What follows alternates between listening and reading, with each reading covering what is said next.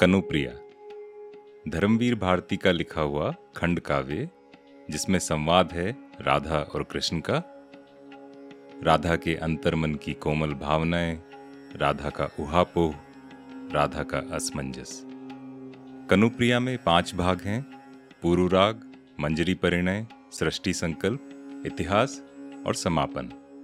पिछले अंक में हमने इतिहास की कुछ कविताएँ सुनी शुरू के तीन भागों में जहाँ राधा की किशोरावस्था की भावनाएँ हैं, सवाल हैं, प्रश्न हैं, इतिहास और समापन में कृष्ण कुरुक्षेत्र की तरफ़ चले जाते हैं महाभारत के लिए। और राधा और राधा उनसे प्रश्न करती हैं कि इस इतिहास में राधा कहाँ है? तो चलिए सुनते हैं कनुप्रिया के चौथे भाग इतिहास की आखिरी कविता। इसका शीर्षक है समुद्र स्वप्न। समुद्र स्वप्न, जिसकी शेष शैया पर तुम्हारे साथ युगों युगों तक क्रीड़ा की है, आज उस समुद्र को, आज उस समुद्र को मैंने स्वप्न में देखा कनु, जिसकी शेष शैया पर तुम्हारे साथ युगों युगों तक क्रीड़ा की है, आज उस समुद्र को मैंने स्वप्न में देखा कनु। लहरों के नीले अवगुंठन में, जहाँ सिंदूरी गुलाब जैसा सूरज खिलता था वहाँ सैकड़ों निष्फल सीपियाँ छटपटा रही हैं और तुम मौन हो।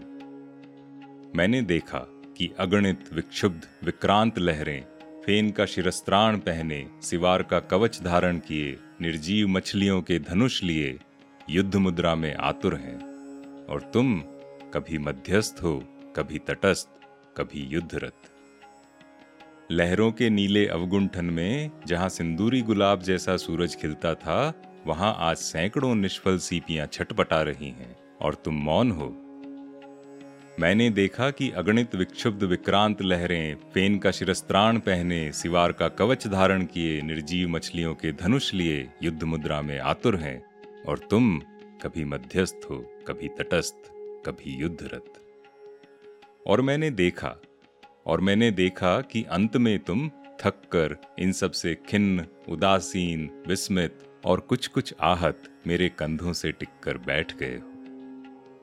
और मैंने देखा कि अंत में तुम थक कर इन सबसे खिन्न, उदासीन, विस्मित और कुछ कुछ आहत मेरे कंधों से टिककर बैठ गए हो। और तुम्हारी अनमनी भटकती उंगलियाँ तट की गीली बालू पर कभी कुछ कभी कुछ लिख देती हैं। किसी उपलब्धि को व्यक्त करने के अभिप्राय से नहीं मात्र उंगलियों को ठंडे जल में डुबोने का क्षणिक सुख लेने के लिए। तुम्हारी उंगलियाँ तट की गीली बालू पर कुछ लिख देती हैं, किसी उपलब्धि को व्यक्त करने के लिए नहीं। मात्र उंगलियों को ठंडे जल में डुबोने का क्षणिक सुख लेने के लिए। आज उस समुद्र को मैंने स्वप्न में देखा कनु। विष भरे फेन, निर्जीव सूर्य, निष्फल सीपियाँ, निर्जीव मछलियाँ लहरें नियंत्रणहीन होती जा रही हैं और तुम तट पर बाह उठा उठा कर कुछ कह रहे हो। विष भरे फेन, निर्जीव सूर्य, निष्फल सीपियाँ, निर्जीव मछलियाँ लहरें नियंत्रणहीन होती जा रही हैं और तुम तट पर बाह उठा उठा कर कुछ कह रहे हो। पर पर तुम्हारी कोई नहीं सुनता। पर तुम्हारी कोई नहीं सुनता, कोई नहीं सुनता। अंत में तुम हार कर, लौट कर, थक कर, मेरे वक्ष के गहराव में अपना चौड़ा माथा रखकर, गहरी नींद में सो गए हो। अंत में तुम हार कर, लौट कर, थक कर, मेरे वक्ष के गहराव में अपना चौड़ा माथा रखकर, गहरी नींद में सो गए हो। और मेरे वक्ष का गहराव समुद्र में बहता हुआ, बड़ा सा, ताज़ा कुआरा मुलायम, गुलाबी वटपत्र बन गया है। मेरे वक्ष का गहराव समुद्र में बहता हुआ बड़ा सा ताज़ा कुंवारा मुलायम गुलाबी वटपत्र बन गया है, जिस पर तुम छोटे से छौने की भांति लहरों के पालने में महाप्रलय के बाद सो रहे हो, जिस पर तुम छोटे से छौने की भांति लहरों के पालने में महाप्रलय के बाद सो रहे हो। नींद में तुम्हारे होठ धीरे धीरे हिलते हैं। नींद में तुम्हारे होठ धीरे धीरे हिलते हैं, स्वधर्म। आखिर मेरे लिए स्वधर्म क्या है? और लहरें थपकी देकर तुम्हें सुलाती हैं। सो जाओ योगीराज, सो जाओ। निद्रा समाधि है। लहरें थपकी देकर तुम्हें सुलाती हैं, सो जाओ योगीराज, सो जाओ। निद्रा समाधि है। नींद में तुम्हारे होठ धीरे धीरे हिलते हैं। नींद में तुम्हारे होठ धीरे धीरे हिलते हैं। न्याय, अन्याय, सद, असद, विवेक, अविवेक, कसौटी क्या है? आखिर कसौटी क्या है? नींद में तुम्हारे होठ फिर धीरे धीरे हिलते हैं। न्याय, अन्याय, सद, असद, विवेक, अविवेक, कसौटी क्या है? और लहरें लहरें थपकी देकर तुम्हें सुला देती हैं। सो जाओ योगेश्वर, जागरण स्वप्न है, छलना है। मिथ्या है। सो जाओ योगेश्वर, जागरण स्वप्न है, छलना है, मिथ्या है। तुम्हारे माथे पर पसीना झलक आया है। तुम्हारे माथे पर पसीना झलक आया है और होठ काँप रहे हैं और तुम चौंक कर जाग जाते हो। तुम्हारे होठ काँप रहे हैं और तुम चौंक कर जाग जाते हो और तुम्हें कोई भी कसौटी नहीं मिलती। और तुम्हें कोई भी कसौटी नहीं मिलती और जुए के पासे की तरह तुम निर्णय को फेंक देते हो। और जुए के पासे की तरह तुम निर्णय को फेंक देते हो। जो मेरे पैताने हैं, वह स्वधर्म। जो मेरे सिरहाने हैं, वह अधर्म। और यह सुनते ही लहरें घायल सांपों सी लहर लेने लगती हैं। और प्रलय फिर शुरू हो जाती है। और तुम्हें कोई भी कसौटी नहीं मिलती और जुए के पासे की तरह तुम निर्णय को फेंक देते हो। जो मेरे पैताने हैं, वह स्वधर्म। जो मेरे सिरहाने हैं, वह अधर्म।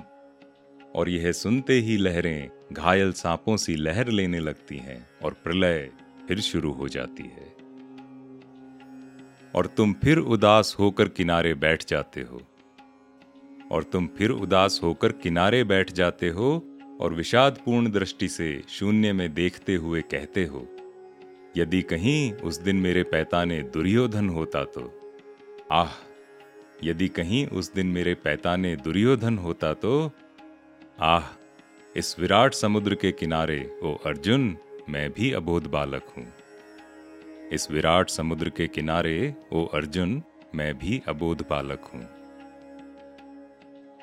आज मैंने समुद्र को स्वप्न में देखा कनु। तट पर जल देवदारुओं में बार बार कंठ खोलती हुई हवा के गूँगे झकोरे।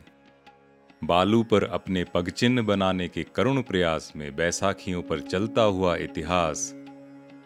बैसाखियों पर चलता हुआ इतिहास, लहरों में तुम्हारे श्लोकों से अभिमंत्रित गांडीव, गले हुए सिवार सा उतरा आया है। और अब तुम तटस्थ हो और उदास। तट पर जल देवदारुओं में बार बार कंठ खोलती हुई हवा के गूँगे झकोरे, बालू पर अपने पग चिन्ह बनाने के करुण प्रयास में बैसाखियों पर चलता हुआ इतिहास, लहरों में तुम्हारे श्लोकों से अभिमंत्रित गांडीव गले हुए सिवार सा उतरा आया है। और तुम, और अब तुम तटस्थ हो और उदास। समुद्र के किनारे नारियल के कुंज हैं।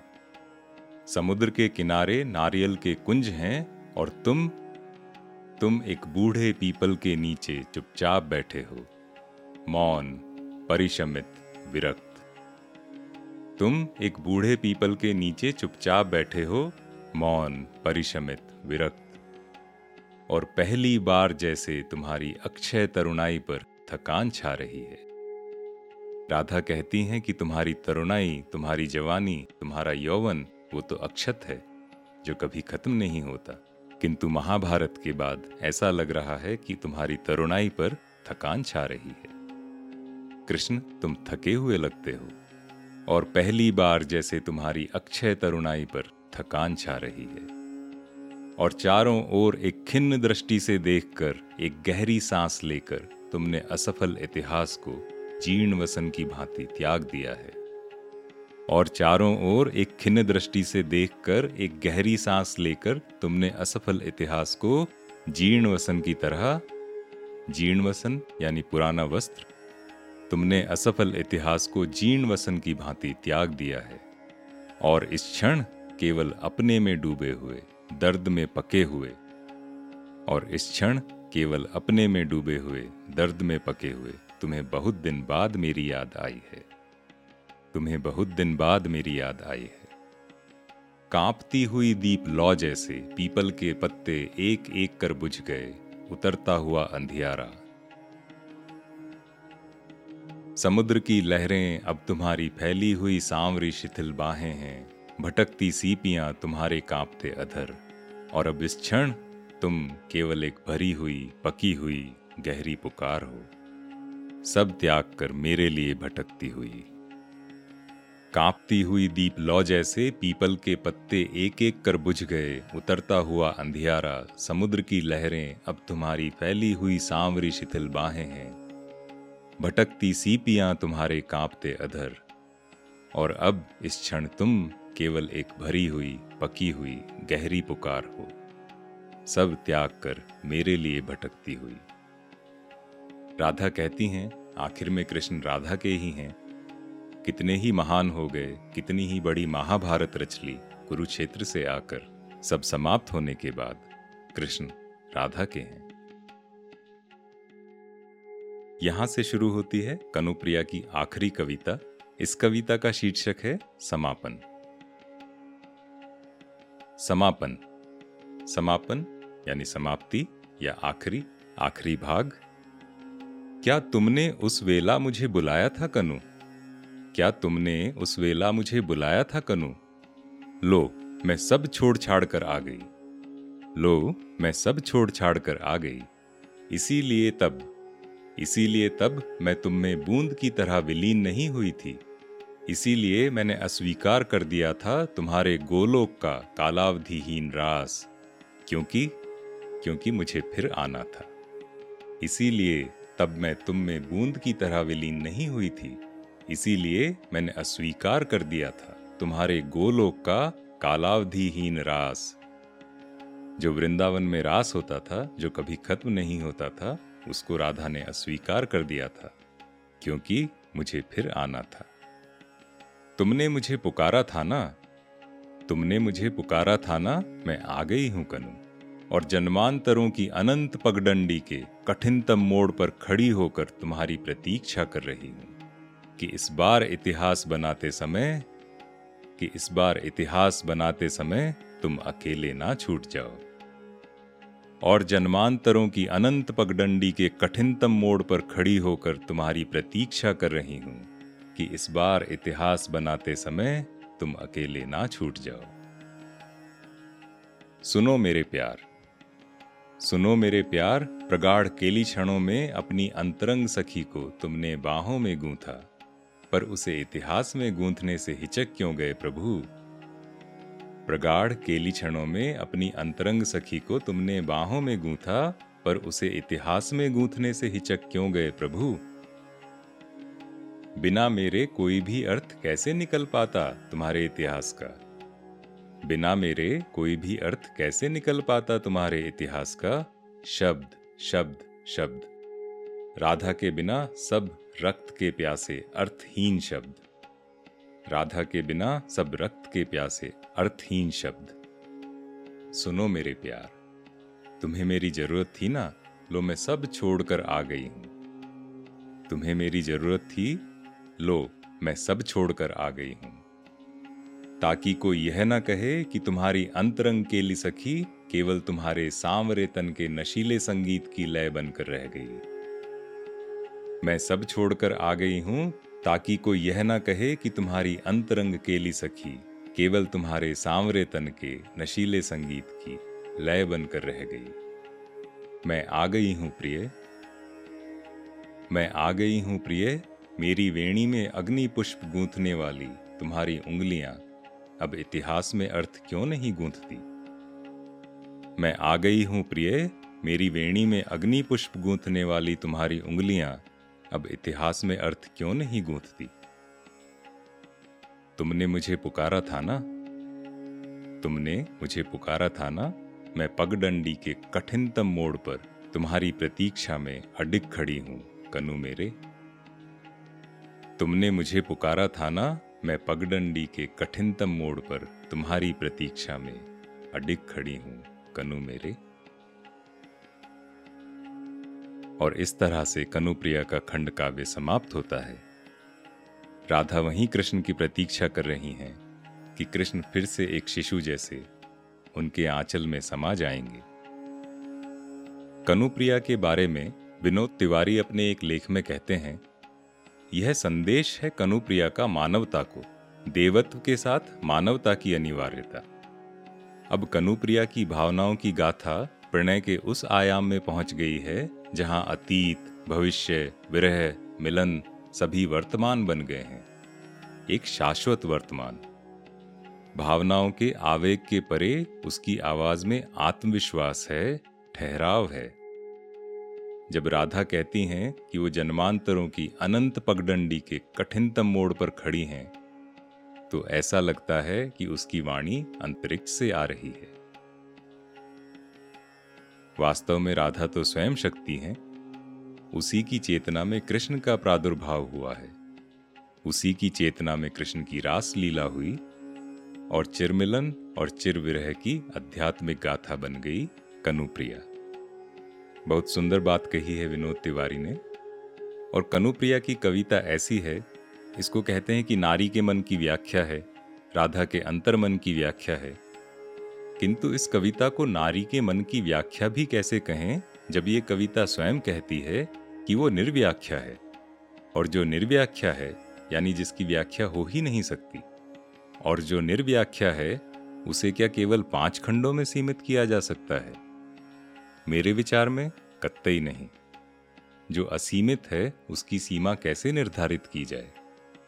राधा और कृष्ण के प्रणय की सीमा कैसे निर्धारित की जाए? इस यात्रा का आरंभ, इस यात्रा का आरंभ तो किसी को मालूम ही नहीं है, और अंत अंत तो इस यात्रा का है ही नहीं, अंत तो इस यात्रा का है ही नहीं। यहीं विराम लेते हैं। मैं हूँ अरिसुदन, और पिछले दस अंकों में हमने धर्मवीर भारती की कनुप्रिया का कविता पाठ किया है। आज के अंक के साथ हम कनुप्रिया का कविता पाठ समाप्त करते हैं। बताइएगा, ये आपको कैसा लगा? आप मुझसे जुड़ सकते हैं इंस्टाग्राम लिंकड पर। फिर मिलते हैं एक और कविता के साथ। तब तक स्वस्थ रहें, प्रसन्न रहें, मुस्कुराते रहें, गुनगुनाते रहें और चाय, कॉफ़ी पीते रहें।